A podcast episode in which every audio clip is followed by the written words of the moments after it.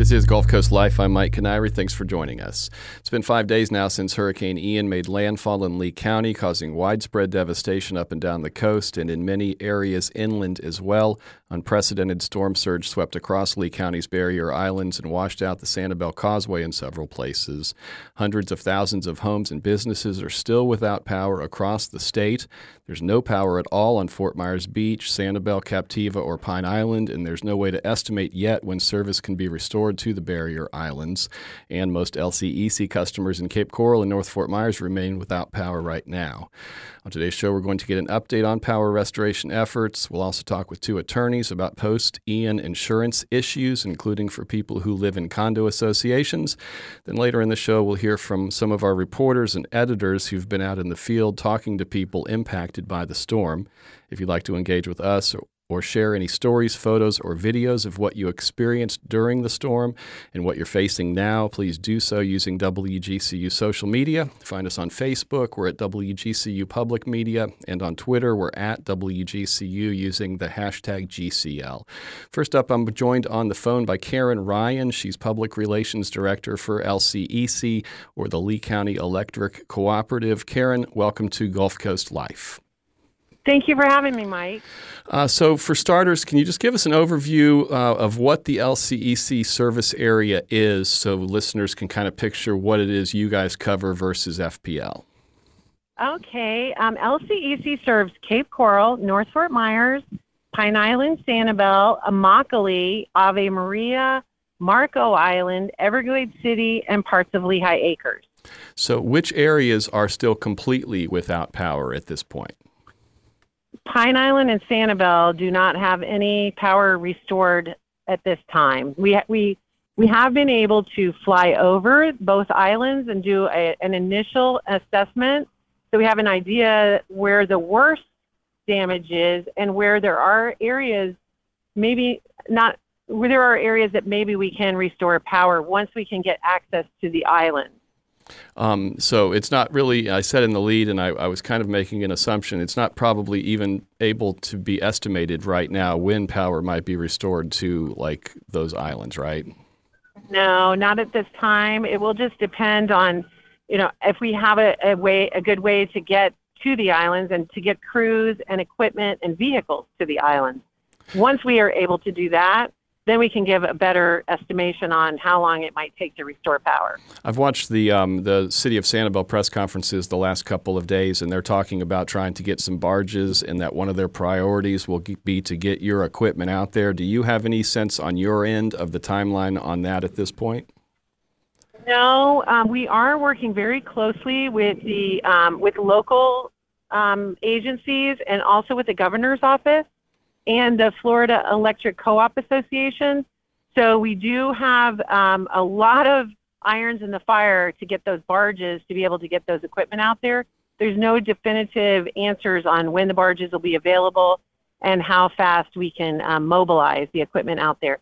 But that is the plan: is to get out there as soon as we can. So after we assess the damage, we can start re- making repairs at the source. We'll know like what we're up against when we are able to actually be there. Flying overhead and seeing where infrastructure is there is one thing, but then actually investigating the equipment is another thing.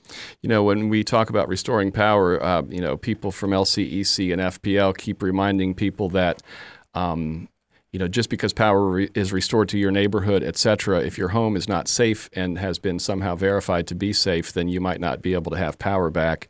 Um, does that mean effectively that every single building out on those islands is going to have to have some sort of an inspection? Because from what I understand, they've all been completely inundated, so probably might be at risk.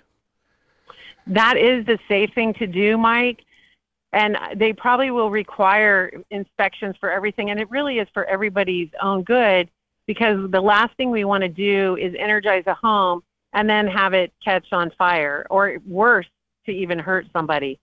So we're asking of course people on the island won't be able to do this but once people start returning to the island we will really be stressing that it's very important to turn off the main breaker at their home.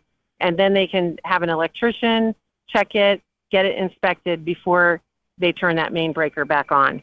And that advice uh, goes for anybody really across Southwest Florida whose power's out, right? People should have their breakers out, off, maybe one breaker on in an area where they're, you know, like they have lights on so they might know when the power's off or on rather, but they should uh, be mindful of their breakers. That's right, Mike. Even a house that wasn't damaged by water or, or you know, there's no equipment on the outside damaged, they should do that because it was a little bit ago before the when the storm rolled through and people may not remember what they were doing. If they had something on the stove and the power went out then when we energize the stove will be on. So they should make sure they turn off the breakers and leave that one on, like you said, so that they know that their power is restored. So um, let's talk about you know um, inland off the barrier islands. Um, a majority of your Cape Coral and North Fort Myers customers are still without power. Can you go over what's happening in those two communities and what restoration timelines might look like at this point? Yes, um, those are two areas that were hit pretty hard.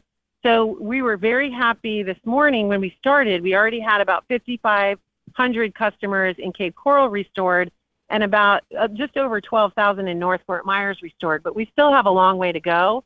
We have a lot of boots on the ground. They're, they've been working out there all day.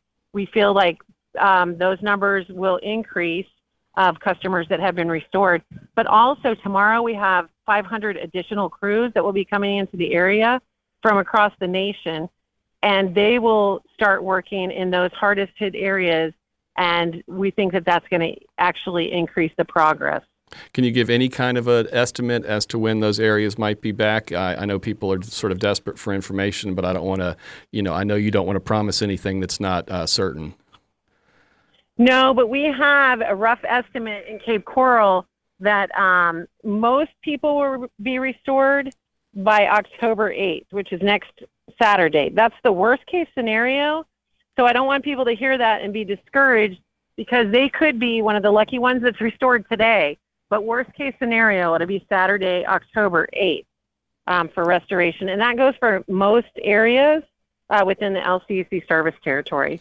All right, and uh, uh, FPL is giving out sort of similar advice. So people listening, you know, cross your fingers by the weekend you might have power. Let's let's hope.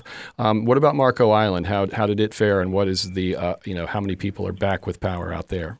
Surprisingly, Marco Island fared well. It's already 40% restored, and we're estimating that they will have 95% restoration um, by the end of the day tomorrow.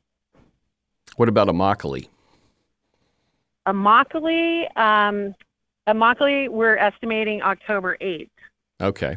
Um, what, also Saturday. What are LCEC's biggest obstacles at this point? Is it is it a matter of uh, you know manpower? Is it a matter of hardware? Like where does that all break down?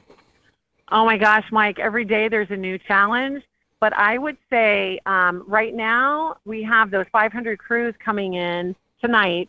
That's in addition to the 800 that we have out there working already. And then at the end of the week, we'll have an additional 500 crews available. So thanks to assistance from the governor's office, we have enough boots on the ground. We've also been very fortunate that FPL has offered to um, provide some of their their um, line crews once they're finished with restoration as early as this week too that they can give up some of their contract crews.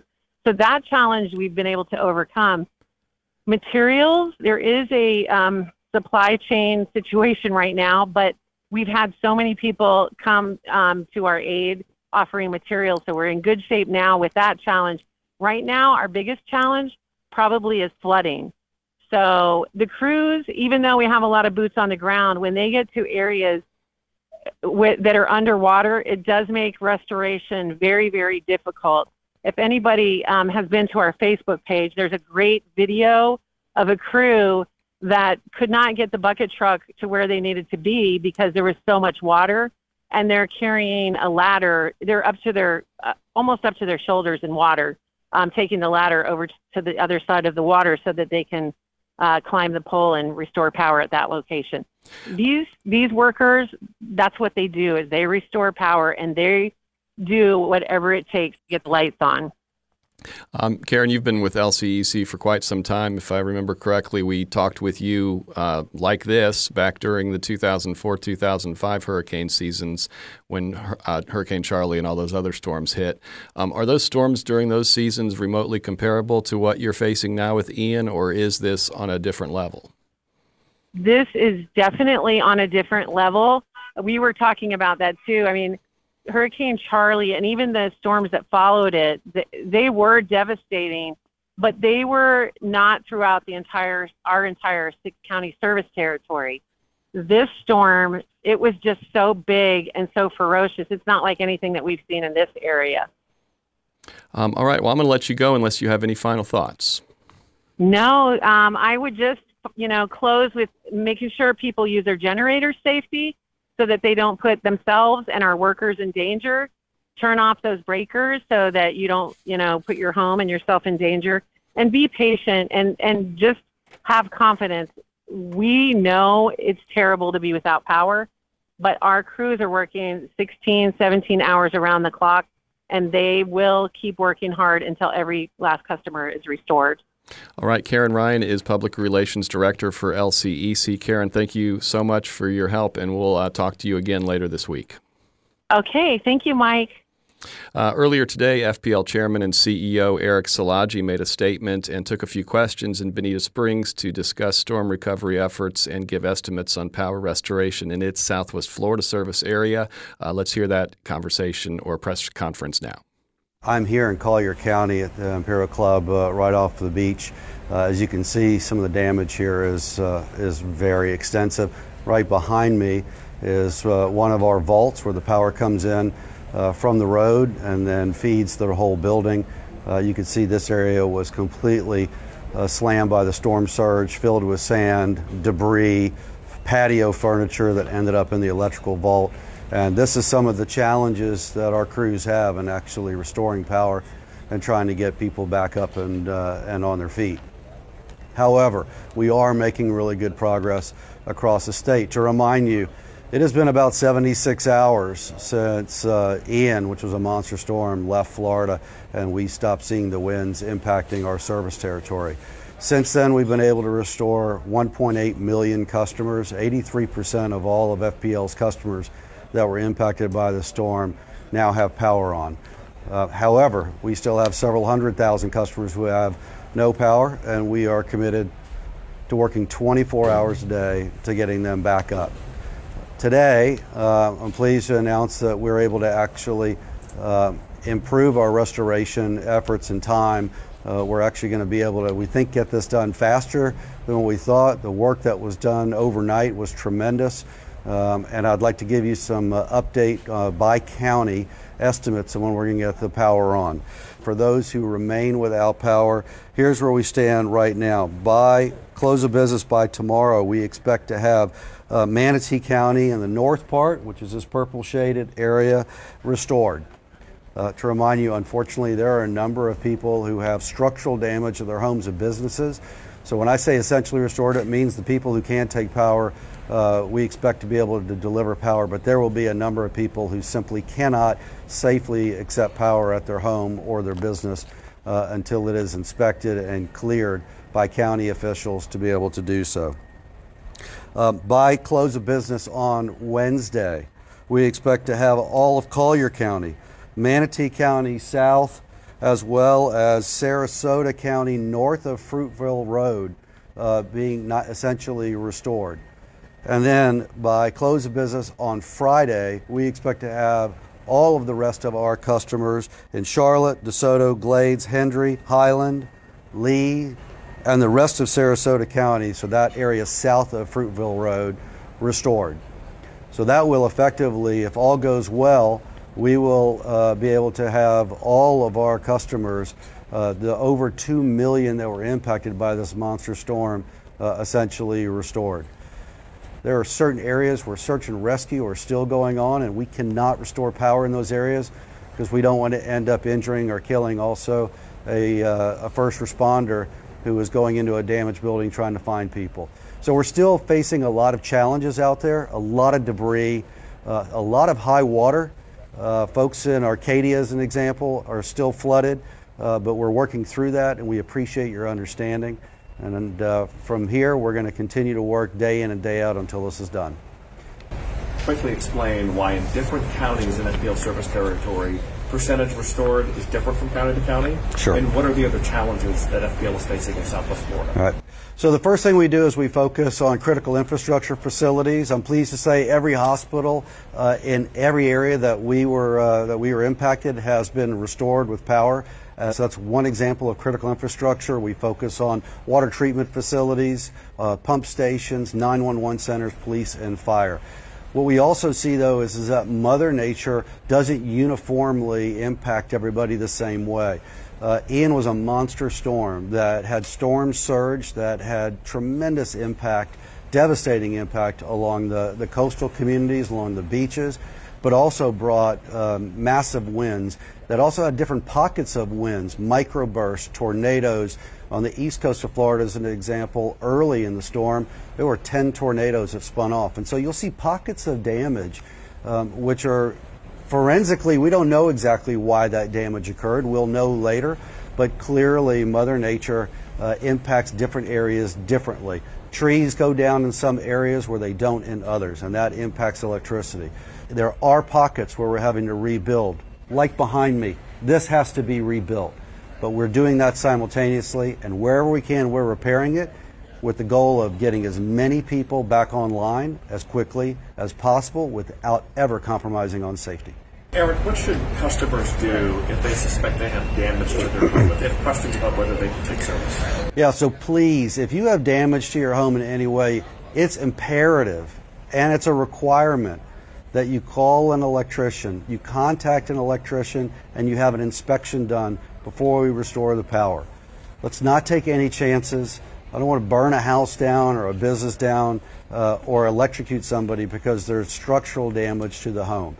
So please don't take chances. I know everybody wants to get their electricity back up as quickly as possible, but it is not worth getting hurt or killed or having your house burned down uh, because you cut a corner and don't get an inspection before we're able to restore power. If you see physical damage, have it inspected first. Otherwise, we are not going to be able to turn your power back on. Eric, one last question that's trending on our Facebook page. Um, the question is, why does my neighbor have power, but, but I don't? Right, so power comes in from different areas, from different feeders and different laterals. Those are the smaller lines that are underground. So the way it works is power is generated at the power plants. They're then put on big transmission lines. Think of that as the interstate highway system of electricity.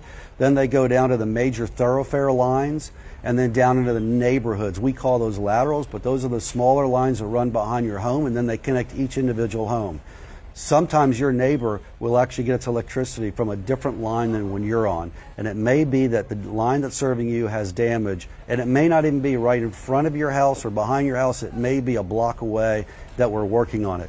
So it may be that you have a neighbor across the street that has power and you don't, and that's because they just happen to be fortunate to be on a different line in this storm because they haven't been impacted or we've been able to restore that line. But we are going to get to you and we are going to make sure that your power is safely on. That was FPL Chairman and CEO Eric Silagy speaking on Facebook Live at 11 a.m. this morning.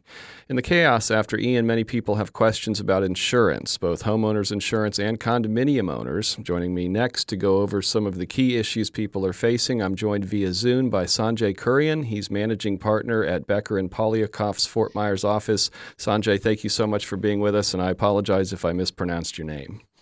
No, you pronounced the name perfectly, and thank you for having me on, Mike. Great, thank you. And Aaron Prus, Prus or Pruss is an attorney with Becker and Poliakoff. He's board certified in construction law. Aaron, thanks to you as well.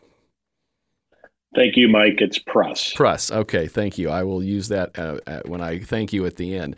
Um, so, for starters, um, uh, Sanjay, let's start with you. What are your first impressions of the scope of this disaster and what it's going to mean for people who've been impacted, both, you know, um, well, primarily when it comes to insurance and financial issues? Sure. Uh, first, you know, uh, our, our, obviously our thoughts and prayers go out to all of the people that have been impacted. Uh, obviously, uh, a very large death toll. Uh, probably people uh, hurt now you know they're finding out they're losing their houses and stuff so you know our prayers to them um, from from the firm with regard to just the scope and the magnitude of the the you know people talk about Charley. i was here for Charley. Charley was it was in, it was out. It was a you know a narrow swath in the grand grand scheme of things.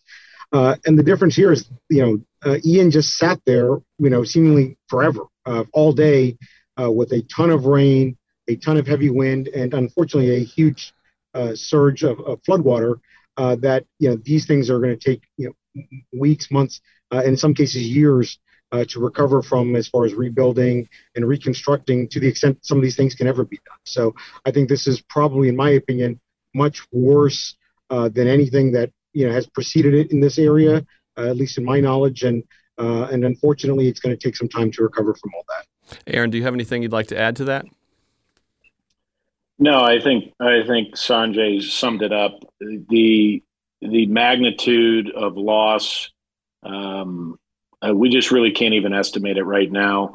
Um, there are so many moving parts to it, um, and the long term effects it's going to have on the community. Um, you know, we don't even know what those are at this point. But uh, to Sanjay's point, his first point, uh, the main thing is the health and safety of the individuals in the community. And uh, we focus on that initially, and we work on the recovery aspects once we have secured everybody's uh, safety. Um, before we get uh, a bit more into insurance related issues, I just have a couple basic questions that I, am I'm thinking that you as attorneys could answer. Sanjay, um, can you provide clarity on if your home or condo is unlivable, but you know you still are you still required to make your mortgage payments, your rent payments? Is that just how it works, even if your house has been made unlivable? Yeah, so generally that's true. Uh, you might want to check your particular mortgage if there's some sort of clause. I would be surprised if there was. Uh, number two, you might, you know, if it's financial hardship, reach out to the particular carrier. They may or may not be able to help. Uh, and number three, and it hasn't happened yet, there might be some sort of, uh, based on prior experience, some sort of federal assistance that, that could come around. But generally, as of right this second, uh, you're going to be expected to make your payments to to your uh, to your banks and, and mortgage holders. Um, you guys have a hurricane recovery team. Is your focus primarily on condo associations, or is it broader than that? I will let Aaron handle that. All right. I, am gonna I'm gonna actually touch base on the prior question first. Sure. Um, because, because shortly before this interview, I received an email from my mortgage company because my home is in the zone that has been declared a federal disaster area. And uh, they inform me that they will not report any missed payments or reflect any uh, adverse credit reporting for at least three months. So, my advice to anybody who has been displaced uh, reach out to their mortgage company and inquire if any uh, decisions or protocols have been put in place to allow for uh, forbearance or um, uh, postponement of, of payments until uh, the home becomes habitable. Um, and that's, as Sanjay pointed out, that will be a case by case basis.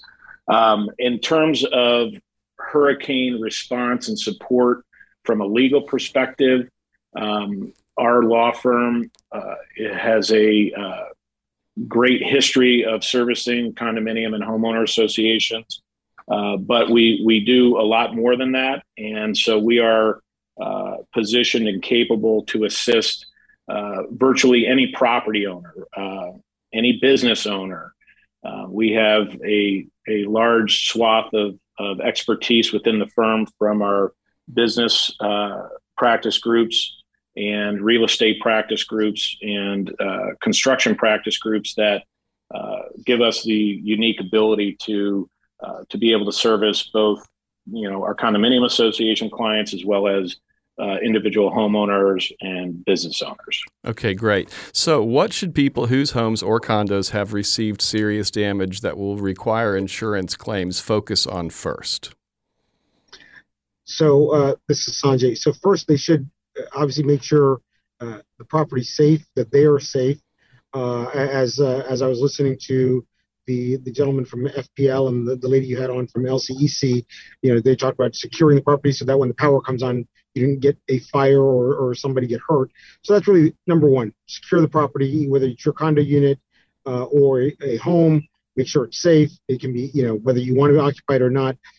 Number two is start, you know, looking at what, you know, if there's damages or so on.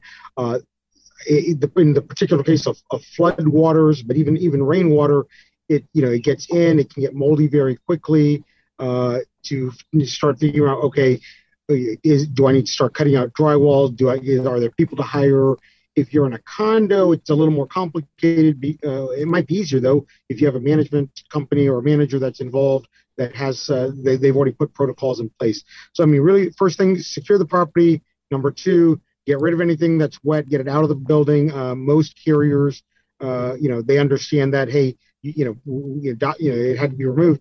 But I would take photographs, document it as best you can. Uh, make sure you put your carrier on notice.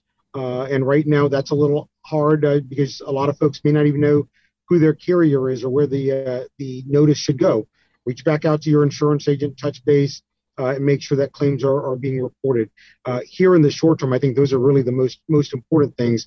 What I would also advise against is, and, and I think we may touch on it in a bit, Mike, is uh, unfortunately there are a lot of folks out here to take advantage of the victims of, of the hurricane uh, and will want you to sign up and sign contracts for res- restoration that you know restoration may not happen for months uh, but they're they're asking you to sign up uh, restoration contracts are asking you to sign up and assign insurance benefits and you, you have to be very cautious uh, in this process. And and so if you're not sure whether you should sign something or not, uh, reach out to your you know reach out to your lawyer, reach out to people that you trust, uh, as opposed to folks that just showed up you never saw before and you're and you're signing these big contracts.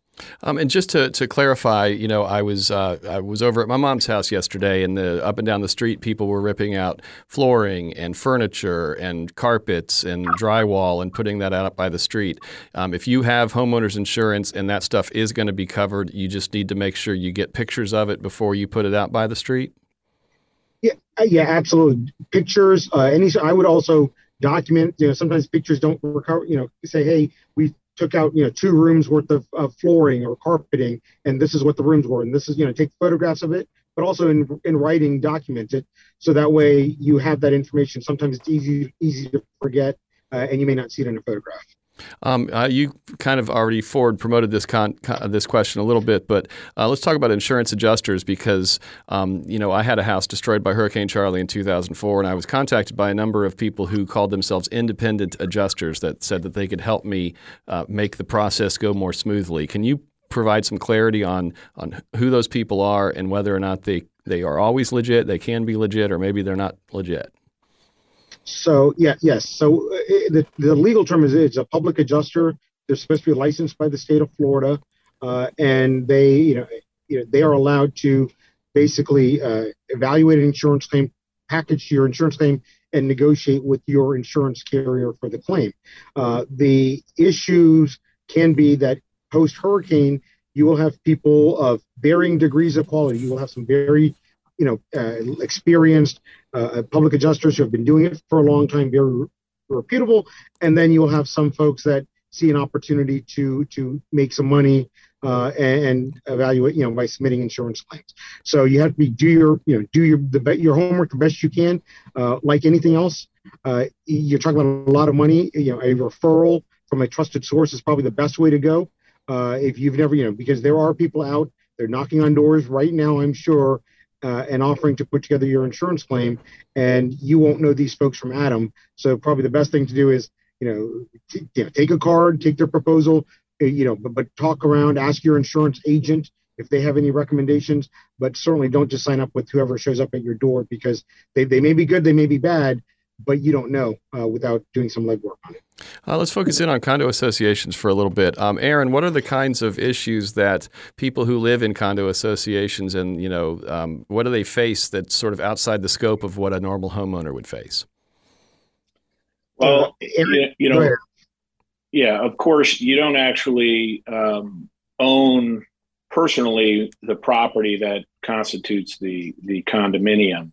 Um, so it's you, you own it in conjunction with the other members of the association. So uh, that is run like a corporation. It has a board of directors, and the board of directors is charged with the maintenance and, and operation of this residential corporation, if you will. So by law, you know, certain protocols have to be followed in terms of uh, setting up meetings amongst the board. They're subject to the Florida Sunshine Act, so they have to be very transparent. Um, you know, typically there's a 48 hour uh, notice requirement for meetings, et cetera. Uh, one of the issues, particularly this time of year when residents aren't necessarily in Florida who come down here for the winter, uh, are getting in contact with them and informing them uh, via electronic means when the meetings are going to occur. Uh, but there is a statute that allows the board to take emergency powers, uh, which truncates timing for meeting notices, uh, allows the board to do certain things to secure the property. And um, I would I would suggest any condominium associations who have questions like that consult with their counsel as to what those opportunities are.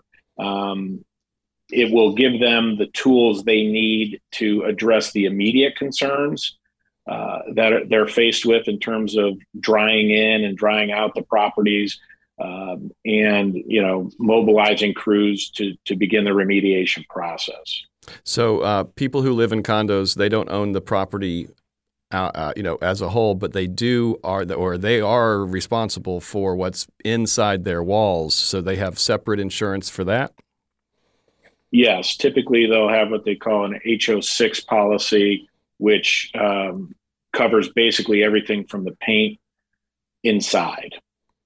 And uh, does that operate or work in basically the same way as homeowners insurance, or can you explain sort of what the main differences are? Yeah, it is. It is. You know, it's sort of a, a mini homeowners policy. Um, and again, one thing people have to understand and recognize is there are generally no two insurance policies the same.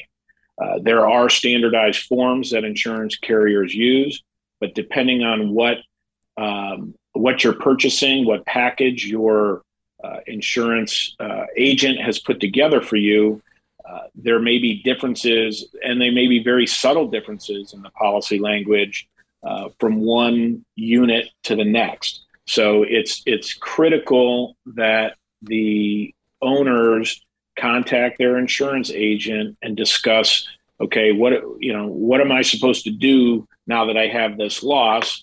Uh, who do i contact? What is this going to cover? Uh, some you know there might be some you know uh, overlap potential and coverages. So uh, we it, it's really important to talk to your insurance agent to consult counsel as the as the condominium association. And you know just so that you understand what your rights are uh, w- what you're entitled to under those policies and and the correct procedures to follow. Um, and we might get to it later on flood but i just want to point out because this is a critical this is a critical issue. Flood claims uh, have a different um, have a different time frame within which they have to be filed so your listeners need to know that flood claims need to be filed with your flood insurer uh, within 60 days of the loss. Um, outside of the 60 days, the, the federal uh, flood insurance program will likely deny those claims. So it's, it's imperative if you think you have flood damage, uh, you need to make that assessment and you need to get that proof of loss into your carrier uh, before the expiration of 60 days from September 28th. People who live in ground floors in condos, are they require? I mean, you know, federal flood insurance is different than individual homeowners insurance. Uh, does it work the same for condo owners? Do they have the same kind of federal flood insurance if they have it? Well, yeah, the associations will typically have okay. to carry the flood coverage. Understood. Uh, and uh, Mike, if I might just add one thing on the HO6 policies, uh, all HO6 policies are required to have what's called loss assessment coverage, and that is it's a little bit different than just the property damage that Aaron was talking about, because as a result of the damages, it is inevitable that most condo uh, associations are going to have to pass some sort of assessments to pick up costs that were unbudgeted. So there will be you know some sort of special assessments, and those policies are required to have, and I think the number is $1,750 of loss assessment coverage. And so that is something else that your listeners, if they're in a condo, they need to put their HO6 carriers on notice so that at the time that the association does pass a special assessment of some sort, that they can come back and and uh, make that claim for the loss assessment coverage. And obviously, uh, if it's more than uh, if it's more than 1,750, then that may be on the owner. But I have seen some loss assessment coverages where they, you know, they were, you know, an, an owner had paid for ten thousand dollars worth of coverage on it. So that's very important, and it's important in that it's important for the unit owners because they can at least uh, fray some defray some of the assessments that are coming, but it's also important for the association to get the word out to their membership because that's a uh, that is money that has already been paid for under these insurance policies. The owners have paid those premiums that they should be make sure that uh, they have access to those funds when needed. Understood. Uh, Sanjay, let's stick with you. You know, it's been getting uh, harder and harder to find homeowners insurance policies here in Florida. Um, can you just kind of speculate as to what Ian's impact is going to do to the insurance industry in Florida, broadly speaking? Right. So, and the, the key word there is is somewhat speculate because it is harder. Uh, I think it will be harder still. You're going to see a, a significant payout uh, for all of these properties that have been damaged. Uh, I think you will also see a uh, insurers that uh, one premiums will go up, but uh, as a client told me last week, premiums seem to always go up, right? So uh, th- that there's that, but you're going to see some probably some additional underwriting requirements uh, for going forward, where carriers will issue policies, but they're going to expect to see new windows, new roofs, things elevated above the you know above the ground floor or there might be exclusions broadly for things on ground, uh, you know, to avoid to to preclude any potential flood claims. Um, so th- I think we're in for some changes. Uh, it's going to take a couple a couple years typically to, to shake out, uh, but but I think it will in the in the short term be more expensive uh, to obtain insurance uh, if we can obtain it at all in, in the condo world. Um, Aaron, can you, anything you'd like to follow up with on that question? Uh, no, I think Mr. Kurian hit all the high points. Okay. Um, Aaron, I noticed on your bio when I was reading up for this that you have some involvements with Sanibel, like associations like the Chamber of Commerce. Do you live out on Sanibel? Uh, I, I, lived out there for uh, about 15 years. Uh, moved off island, but my uh, my ex-wife and my son are still island residents. Do you have any sense of, of what their home is like? Yes. Um, thankfully, it is. It appears to be uh, in very good shape. Uh, the only thing we cannot ascertain at this point is whether or not uh, water got into the structure itself. It's on ten foot pilings on the west end of the island. Um, so if storm surge stayed at about nine feet, out there, then they should be fine. But uh, the, from a structural standpoint, we have seen videos and pictures. Uh, all the windows and doors are intact.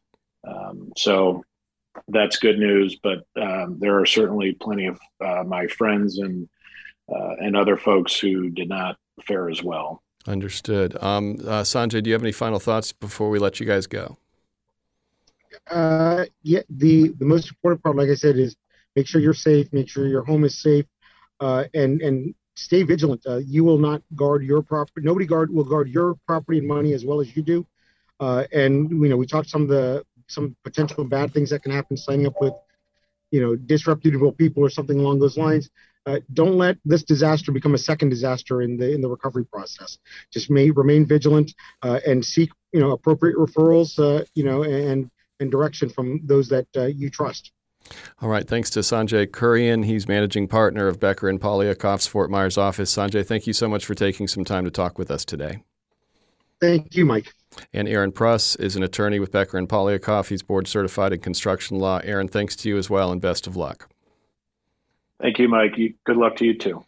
Before we move on, remember if you and your friends and family were impacted by the recent disaster and are in one of the communities that's been approved for individual assistance from FEMA, which is effectively all of our listening area, you can apply for disaster assistance by going to disasterassistance.gov.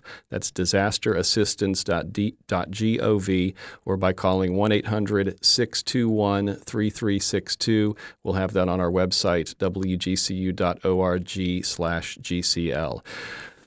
Coastal hurricane evacuees who live north of Ian's wrath are eager to get back to their homes, their jobs, and their lives that they left behind, but there's a problem because the Peace River is rising. Let's hear a story now from WGCU's Eileen Kelly.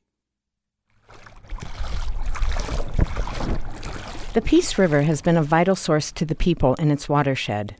It's in the southwestern part of the Florida Peninsula, originating in Polk County and flowing south through Hardee County into Arcadia, which is in DeSoto County. It then flows southwest into the Charlotte Harbor Estuary in Charlotte County's Punta Gorda. This 106 mile long freshwater river provides drinking water to the people in its region. The water is also vital to Charlotte Harbor's commercial and recreational harvest of shrimp, crabs, and fish. But the river crested two days after Hurricane Ian plowed up the state, dumping more than a foot of rain in some places. The rising river is flowing over roads, stopping and confusing travelers who have been rerouted off major north and southbound arteries, including Interstate 75 in Charlotte County on Saturday. Detour signs and GPS are taking travelers through rural DeSoto County an agricultural rich county in the heartland of Florida. Many of these travelers are people who evacuated their homes ahead of the hurricane and are now trying to get back to the Tampa area north of where the storm hit. Okay, you're going to turn right on State Road 7.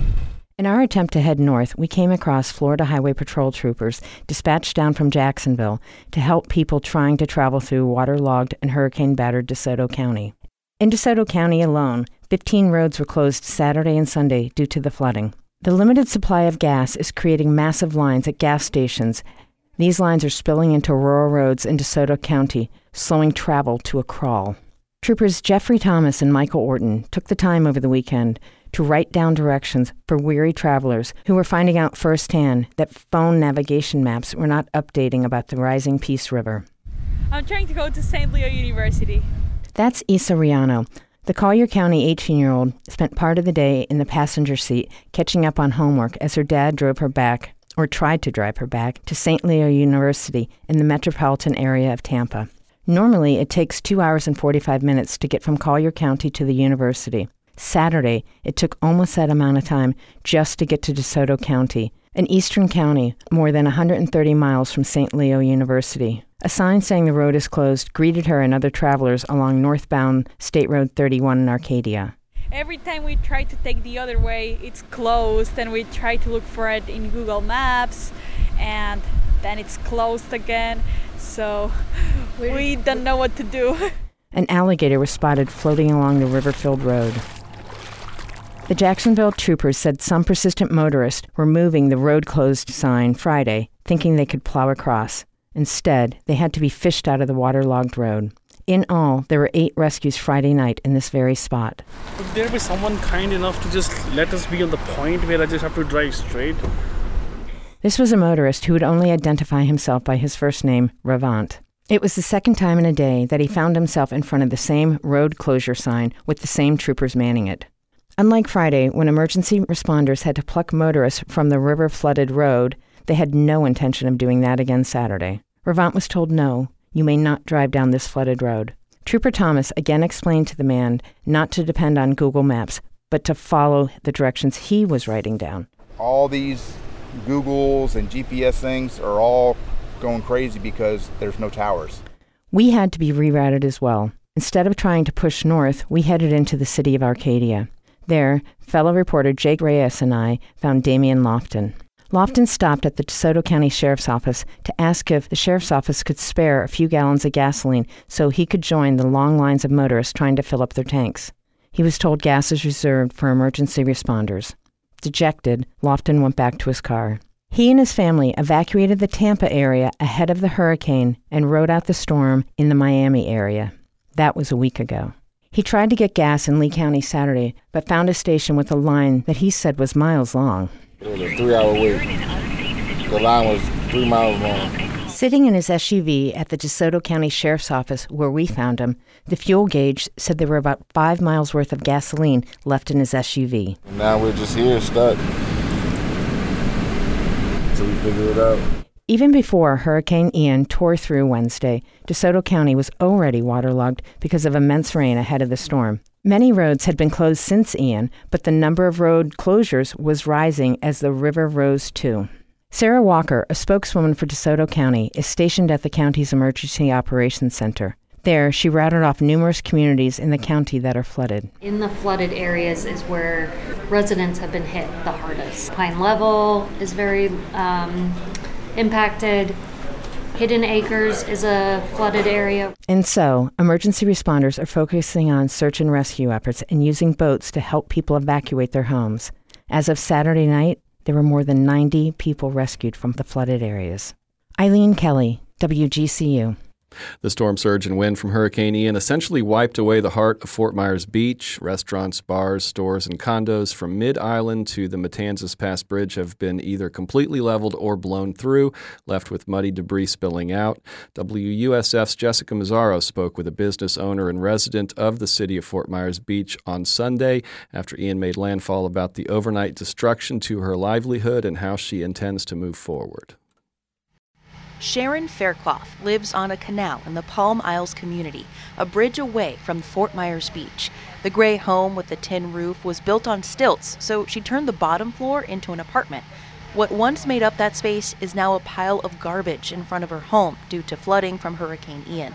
A generator is powering fans to dry out the apartment. We've never had water in this house. Built this house in 2001, but we could tell like okay, we might get some water in the downstairs. So we we put everything up so it would be about four or five feet high, but then it came up eight feet.